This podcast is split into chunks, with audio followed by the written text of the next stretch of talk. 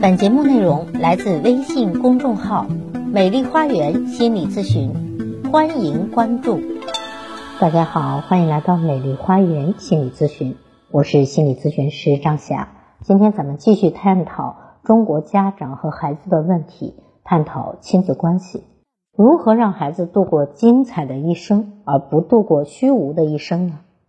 我记得有一个真实的案例让我印象深刻。这个孩子是学霸，考试成绩非常好。以他现在的成绩，只要轻松一考就能够考上很好的大学。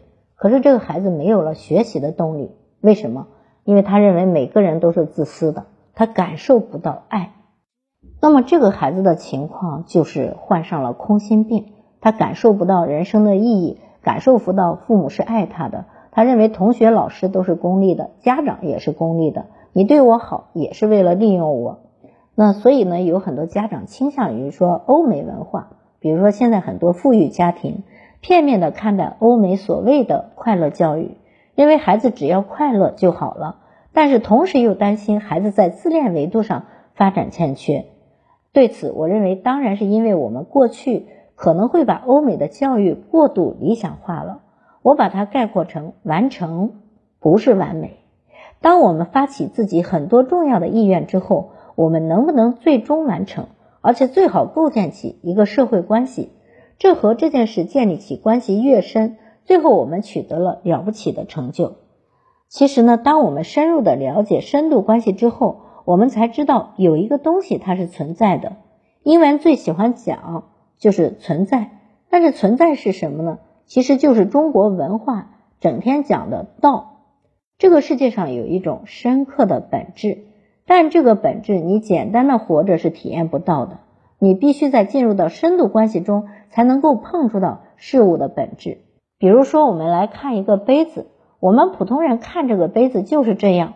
假如一个对色彩极其敏感的人，一个设计师，他看这个杯子的角度跟我们是完全不一样的。各种各样的事情，我们都要去把它做成做好。甚至深入到它，体验到深处的本质，这才叫真正的精英。假如我们是一种浮在表面上的快乐生活，整天吃吃喝喝度日，会有一种虚无感。当你达到上面的地步时，你必然在自恋维度上，在力量维度上会有不可思议的发展。而且你不仅仅是发展自己的能力，你那个时候就会有一种感觉，这个世界是如此存在的。然后你也感觉到自己真实的存在在这个世界上，这是人生意义的一种。爱最首要的特征就是平等。那么在家庭关系中，什么是健康的爱呢？爱首先是一个重要的特征，就是你跟孩子是平等的，你不是高高在上的。我们在谈到自恋维度的时候，它的特征就是高和低，即有人在高位，有人在低位。我是你的爸妈。啊，我在你的高位，你就得按照我的来。这种孝道其实就是一种不平等，因为这是父母对于孩子绝对的一种权利。所以，当我们在一个比较狭窄的陡峭的心智空间，就是光发展了自恋维度，没有发展关系维度，或者关系维度非常窄，只发展了一二度的时候，我们的心智空间就会出现一个巨大的问题，就是我们变得很焦虑，因为我们在自恋的低位的时候。可能就会觉得很羞耻，觉得自己很差劲。但是我们到自恋高位的时候，我们又觉得很不安，因为又觉得别人会嫉妒自己，或者担心自己掉下来怎么办？所以无论是在低位、在高位、在自恋的低位、高位，我们都容易焦虑。但是假如我们有情感维度的支撑，情感维度它支撑它一个平稳的大地，我们就觉得上上下下啊有了空间，它是一个无所谓的事情。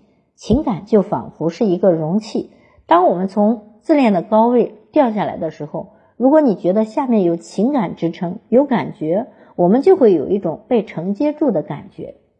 中国文化，尤其是儒家文化，礼是其中特别核心的。那么礼是什么呢？礼就是等级，等级森严，谁在高位，谁在低位，要维持一个稳定的秩序。我们过去一直都在强调要秩序。规则和等级对于情感反而不怎么清楚了，而爱的定义更简单的来说就是心甘情愿的对别人好。但是在我们的文化里面，母亲通常是怨气很大的。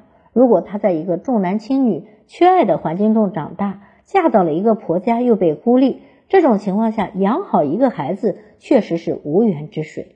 有些母亲表现的任劳任怨，非常付出，但是自己却觉得我好辛苦，我为了生你，把自己的命都给了你。母亲看似给了孩子很多爱，给了很多东西。但是没有心甘情愿，也没有享受这个过程。这个时候，孩子必然有巨大的内疚感。所以，当孩子一旦懂事，就再也不会向母亲要任何东西了。好，我是心理咨询师张霞。想一想，如果你是父母的话，你是一个充满怨气的父母吗？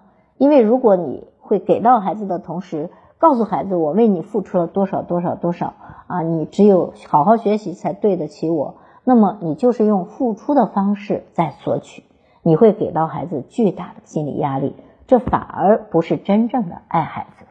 好，我是心理咨询师张霞。如果您觉得我的分享有益，可以给我打赏。如果您有任何的心理情感的困惑，都可以咨询我。所有的听众朋友首次咨询都可以享受半价优惠。想咨询我或者想成为咨询师的朋友，欢迎您关注美丽花园心理咨询。关注我，咨询我，帮你走出困惑，走向幸福。咱们下期节目再会。